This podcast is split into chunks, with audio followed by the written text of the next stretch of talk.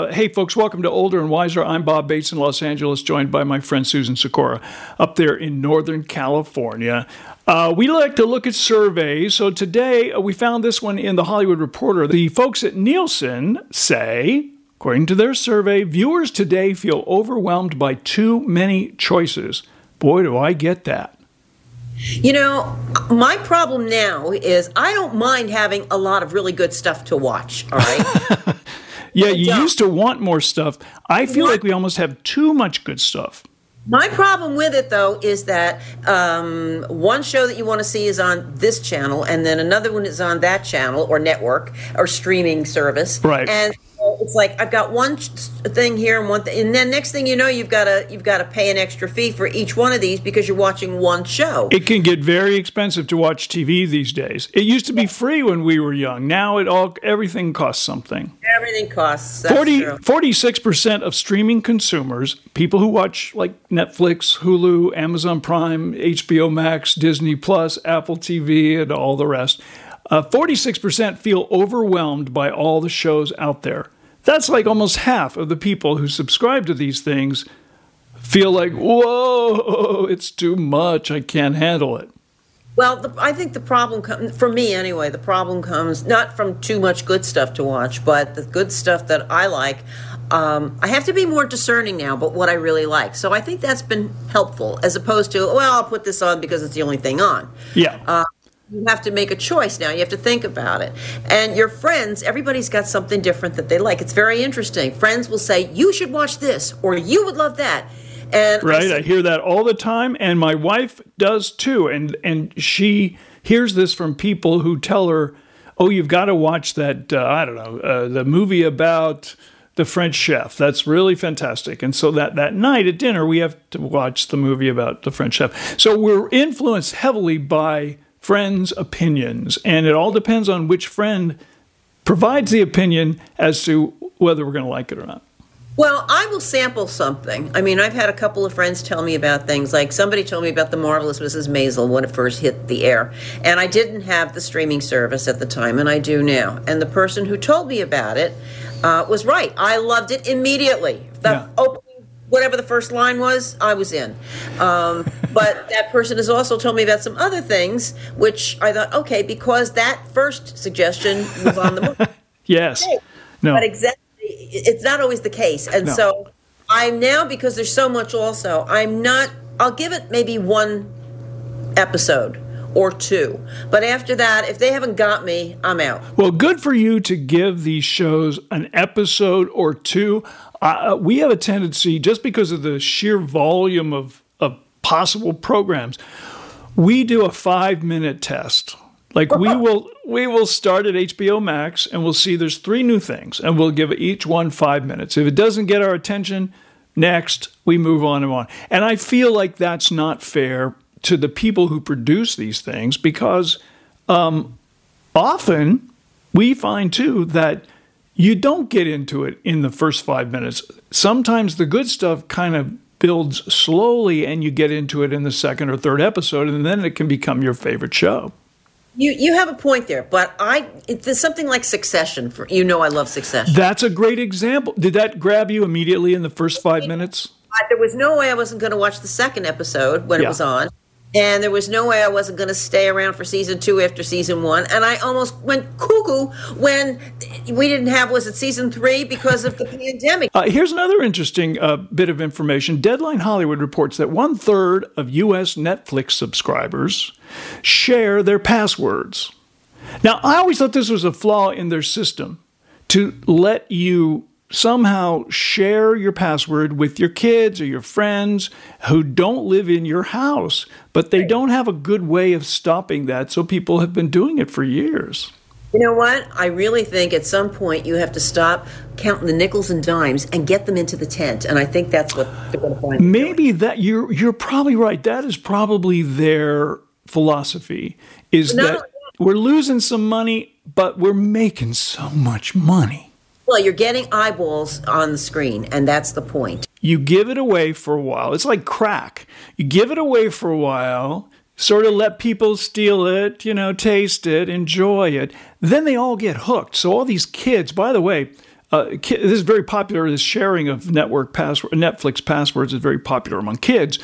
You get them sharing it, and then eventually they can't share it. They're gonna buy it because they love it and they're hooked. But if they never tasted it, they would never purchase it in the future. Probably true. I would have used the um, example of like famous Amos cookies. Not crack. You would have gone for cookies rather than crack.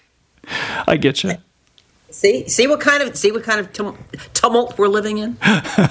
Sixty-four percent of respondents say they pay for and use Netflix uh, in their own household, while thirty-three percent say they have some sort of sharing that they're doing either with their sharing things and i've actually sh- i've shared with somebody on uh, one situation i've exchanged um, one outlet for another that they didn't have and so yeah. we just I think what's happening is you're paying one rate, and there's probably X number of outlets you can have in a house. Yeah. So you're going to pay that regardless of whether you're using them. I think that's what they can do if they feel, really feel the need to limit it is to you know allow just so many playing at one time, you know, and, and then that limits how many people can use it. Don't discard the other thing that's happening here. We said you're getting eyeballs to the screen, okay? And people are sampling and they're enjoying things and becoming, if, if in your words, addicted, which is, I don't argue with that. People are also talking to their friends. So there's that word of mouth advertising that they can do or not. They can do advertising if they want, but they pay for it. So if they advertise, for instance, if somebody like on Prime TV shows you what they're going to show on, and they advertise on like CNN, okay, mm-hmm. um, then fine. But I think my saying something to a friend and saying, "Hey, have you seen?" I don't know how many people I've. My friends are tired of hearing me tell them to watch Succession, but the ones who have said, "Wow, it's really good. You were right." More eyeballs. That's what it's all about. All right, uh, let's talk about food for a while. We love to talk about food. Uh, oh, yeah. A few quick surveys today. As reported on the website mashed.com, we're going to talk about bagels, pizza, ice cream. But first, um, those labels, those labels on the foods you buy in the store. Uh, specifically, want to talk about like organic and cruelty free. Do we read those labels and do we even care, Susan? Yes. If something is labeled organic, I want to be able to trust. At some point, you have to trust the system. You do at some point have to trust the system. In our Ralphs, we have a whole vegetable section that's all organic, and the prices are about 20% or 30% higher. And then there's the other section, which isn't labeled anything. Now, I don't really honestly know the difference. What's happening with the organic? Do they not use pesticides? Is that what it is? Pesticides and chemical fertilizers. Oh. Um, they use more, you know, natural growing methods. And, uh, you know, I, I, can't vouch for everybody and every farmer and every product, but usually it's not stuff that's, you know, a chemical that has to be blended together and, you know, it's fine and it's clean and it's safe, but safe, but what are the side effects of the chemical? I will uh, say that we do purchase um, organic milk, uh, 2% milk, and, and honestly, not because it seems safer. It just lasts longer. For some weird reason, the That's organic milk doesn't go bad as quick as the regular milk. I can't weigh in on that. I don't drink milk. According to Food and Wine, people tend to care more if the product is cruelty free than whether it's organic or not. How do you feel about that? Absolutely do. If I it, I will pay a little more for my eggs. I mean, granted, you know, I live in an area where the eggs are pretty plentiful and, and fresh and wonderful and all that. But uh, yeah, I will. If it's cruelty free, uh, you know, unless it's a tight week for me financially, um, absolutely, I will. I'll buy six eggs instead of 12, and I'll buy the organic ones or the, you know, I want to know that the chickens ran around. Um, you know. and had a happy life. You want your chickens to feel they, they've even said I've, I've read things that say that they're you know if with the stress of being crunched in and not having enough space to, to breathe and run around and they're just you know until until they produce whatever no i know not. you listen you got to be nice to your to your chickens actually interestingly my daughter chloe uh, lives in texas and she just this week purchased three chickens to put in her backyard A lot of people do that. now. Yeah, and she's going to uh, harvest the eggs. They're hens, you know. She's going to harvest the eggs, and and she's just in heaven feeding the chickens. And she bought a chicken coop and all of that. And so, cruelty free, these chickens will be for sure. In fact, she sent us some pictures. They actually have little toys, uh, little uh, chicken toys that they can play with in their coop. Uh, now wait a minute. They're in a they're in a coop. How many of them are there? There's only, there's three in the coop, and uh, they can go outside too. You know, she lets them out and roam around the yard during the day, and then she at night she they live inside the coop, and they all sleep together on a little pole that's uh, that's inside the coop. Here's the question: Has she tried the eggs yet? No, not yet. So that that's the big exciting uh, next step. So we're gonna fight. I'm going to bet, if I were a betting woman, I would say she's going to say that these eggs taste better. Two of Chloe's chickens will be laying brown eggs, and one of her chickens will be laying turquoise eggs. I have no idea what kind of chicken that is. Yeah, they do. You know what? There's uh, there was a piece on a on that Sunday morning show on CBS, which I love, and they did years ago. There was some couple that was raising chickens. I think it was in like Bolinas or something, out near the ocean in Northern California. And the egg, when you saw the eggs, they were different pastel colors. There was a blue and kind of a green, not bright, but just really soft colors. And I thought, oh, that's kind of interesting. It's kind of like Easter eggs. A little bit. Oh, okay. Yeah. There you go. All right. Uh, well, there's nothing cruel about a bagel, I guess. At least we hope not. A survey conducted by YouGov reveals that 62% of people prefer eating their bagels one half at a time. So now we're talking how you like to eat your bagel do you like to have it one half at a time, or do you smash it together and create a little, you know, a little sandwich out of it? Um, if I'm having it in a really good deli and they've got like a whitefish salad to put in there, then of course it'll all be together and I'll just look like a pig eating it. But in fact, um, I have gotten to the point where if I have a half a bit, bagels are large. They are large. It's a lot, and and the bread is dense. So if you bite the top and the bottom together, there's hardly you got to have a lot of cream cheese in the middle to like make that mushy enough to chew up. I'll take mine because I'm not going to eat. You know, I'm not going to eat bagels like you know I'm going to beat the clock here, and I've got to hurry up and get these bagels. They're going bad. However, what I will do is I'll have like if I get them at the store, I'll get them and I'll slice them in half, and then I'll freeze them. Yes, freeze your bagels. Oh boy, that's a great tip. I forget, I don't think to slice mine in half before I freeze them. I just go ahead and freeze them, and they're sort of pre sliced, but I also have to pry the two sides apart. Good idea. Cut them all in half before you freeze them. Beautiful. Same thing with, with bread. If you get a loaf of baked bread, I love it when it's fresh baked and it's not sliced. But if, if I want to have a couple of slices, if it's right out of the oven, and then put the rest of it in the freezer, I'll slice it because to try to slice frozen bread is nuts. Okay, let's talk about pizza. According to a recent survey reported on on Mash.com, 25% of respondents from the Northeast in the U.S. say they fold their pizza. 18% of those living out here in the West do that, but the folks in the Midwest say, no, no, no, no, no. Only 6% would even consider folding a slice of pizza do you full? Are you a folder or you are a, are you a flat eater? Oh, I fold it because if it's if it's loaded with stuff, and I usually get vegetarian pizza because I'm not a big meat fan at all. Um, but you know that's just me. But if I, I, want mushrooms and I want the artichoke hearts and I you know whatever it is that's on there that's healthy, I don't want to drop it all all over the place. By the way, do you like thin crust or deep dish better? Uh, I prefer thin crust, but I, I don't mind thick crust. Um, but yeah, I, I, mean, thin crust is great. But if you're going to load the pizza up with a lot of, especially if you get a vegetarian pizza and you load it with a lot of vegetables, those can get heavy. Yeah. And then definitely have to fold it. Uh, YouGov also asked about that, by the way. Uh, 47% of the survey participants preferred a thin crust, while 31% of the survey participants preferred a deep dish pizza. So Neener, neener, thin wins. There you go. Thin pizza is the best. Yeah. Officially.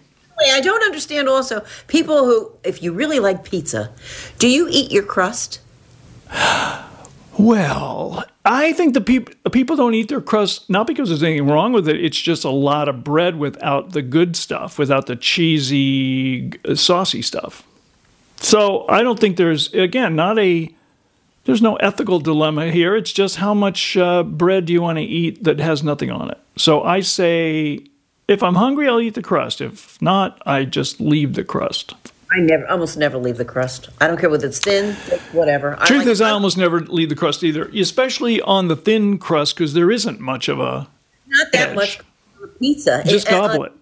And I don't want to leave a mess on the plate. Right, Well, I don't. That I'm not going to worry about. That I was taught to clean my plate. Uh oh. Well. Okay, lucky.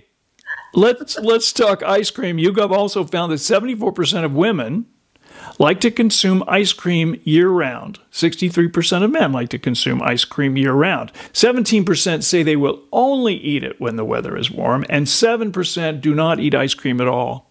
I guess the reason not to eat ice cream at all would be lactose intolerance. Otherwise, I can't imagine why people would not enjoy the deliciousness of ice cream. What is wrong with them?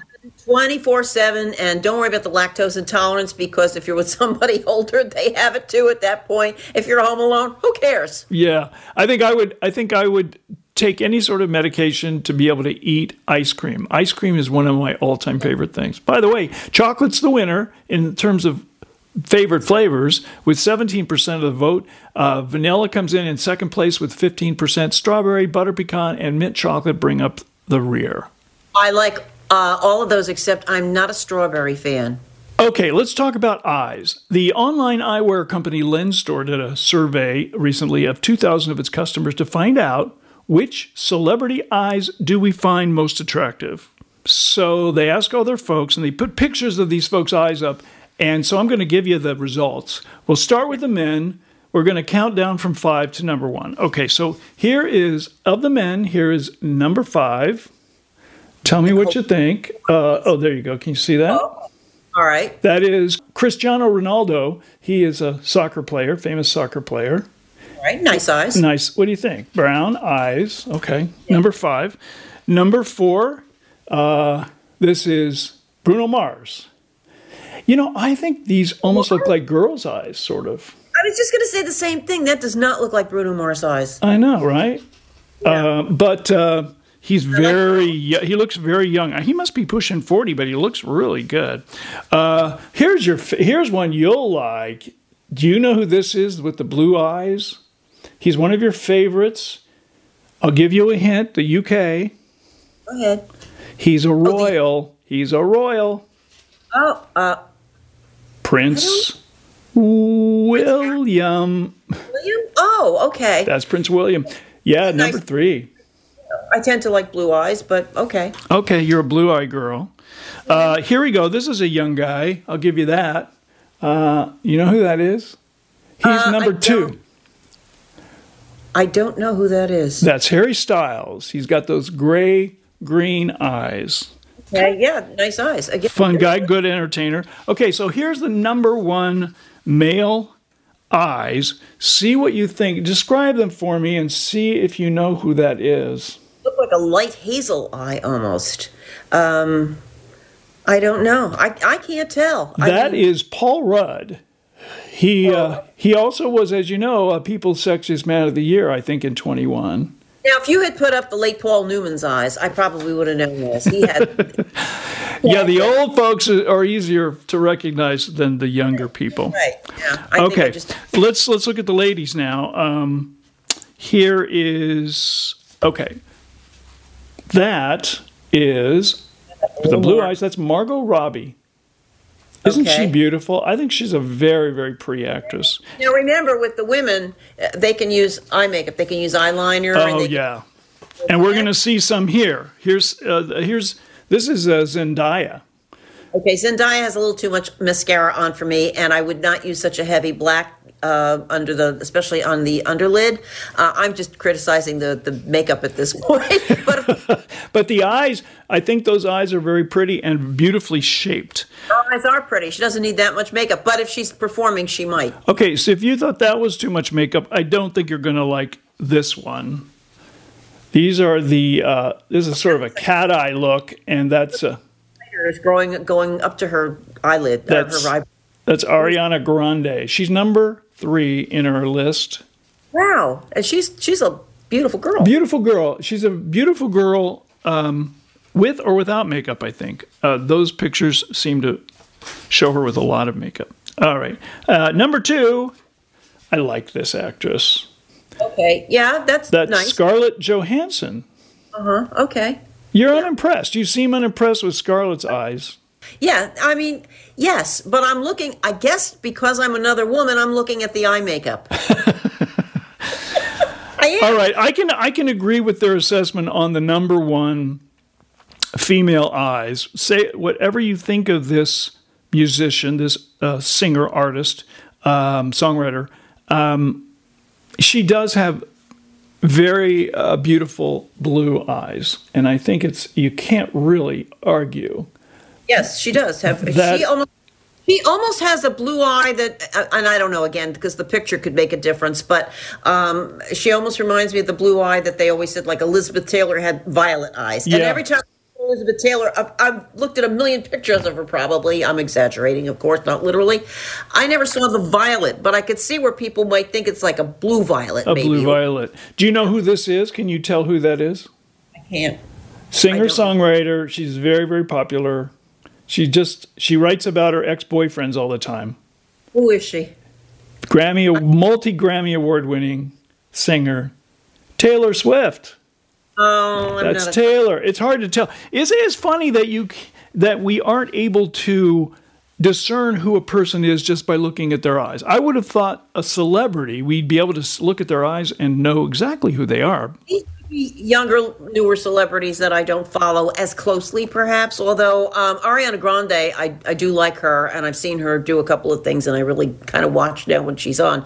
But um, and Bruno Mars, I love, I love watching. he's Bruno Mars. great right super talented Yeah, but um, I don't know. You know, the thing is, you know, these people, if they're if they're performing on stage, you don't see them as close up as if they were movie stars. For example, Elizabeth Taylor that I mentioned, everybody said she had the violet eyes. But the point is, most people saw Elizabeth Taylor on a big movie screen, so when there was a close up, you really saw her eyes. You were okay? That's right. Whereas Ariana Grande is um, performing on a stage. They're not just going to take her eyes. She's at a piano or she's at a she's doing things, and you're going to see the whole picture. You might see a shot of her face from one side or the other, but they're going to move the camera around because she's performing. So I think that I think that works in. I also wonder how many of these uh, star celebrities col- use colored contact lenses to enhance the color of their eyes. Could be another thing too. People do that. 30% of our respondents revealed that they think that eyes are the most important uh, feature when they're interested in someone. Yeah, probably. When you met Skip, did you look into his eyes and go, those are some good eyes? Look into his big blue eyes. Yes, I did. Uh, 31% admitted they will make eye contact with someone to let them know they're interested in them romantically. I suppose that's kind of a common common That's- thing. So, because I think when you look into someone's eyes, you know, the eyes are the windows of the soul and all that stuff. I mean, I don't know. That's making. You're not going to stare at somebody's mouth. yeah, you, if you're really talking to them I really you're like you. Interested in them, you want to get the feedback, and the eyes are the way to get the feedback. yeah, I'm not going to stare at your left ear. Okay, that's about it for us today, today folks. We're glad you joined us. Uh, Susan, uh, your final thoughts for the day. Final thoughts for the day. Oh, fold your pizza. Okay, fold your pizza, especially if it's got more than one ingredient on it. I think. Absolutely. Yes. Yes. Yeah. Yes. You might lose it in your lap. And don't bother with a fork and knife. If you want to go to a pizzeria and you ask them for a knife and fork, if I own the pizzeria, I'd say you want to go to the place down the street. For all the stuff that matters when you're 50 plus, visit us at olderandwiser.com. We're glad you joined us today. See you next time, Susan. Thank you.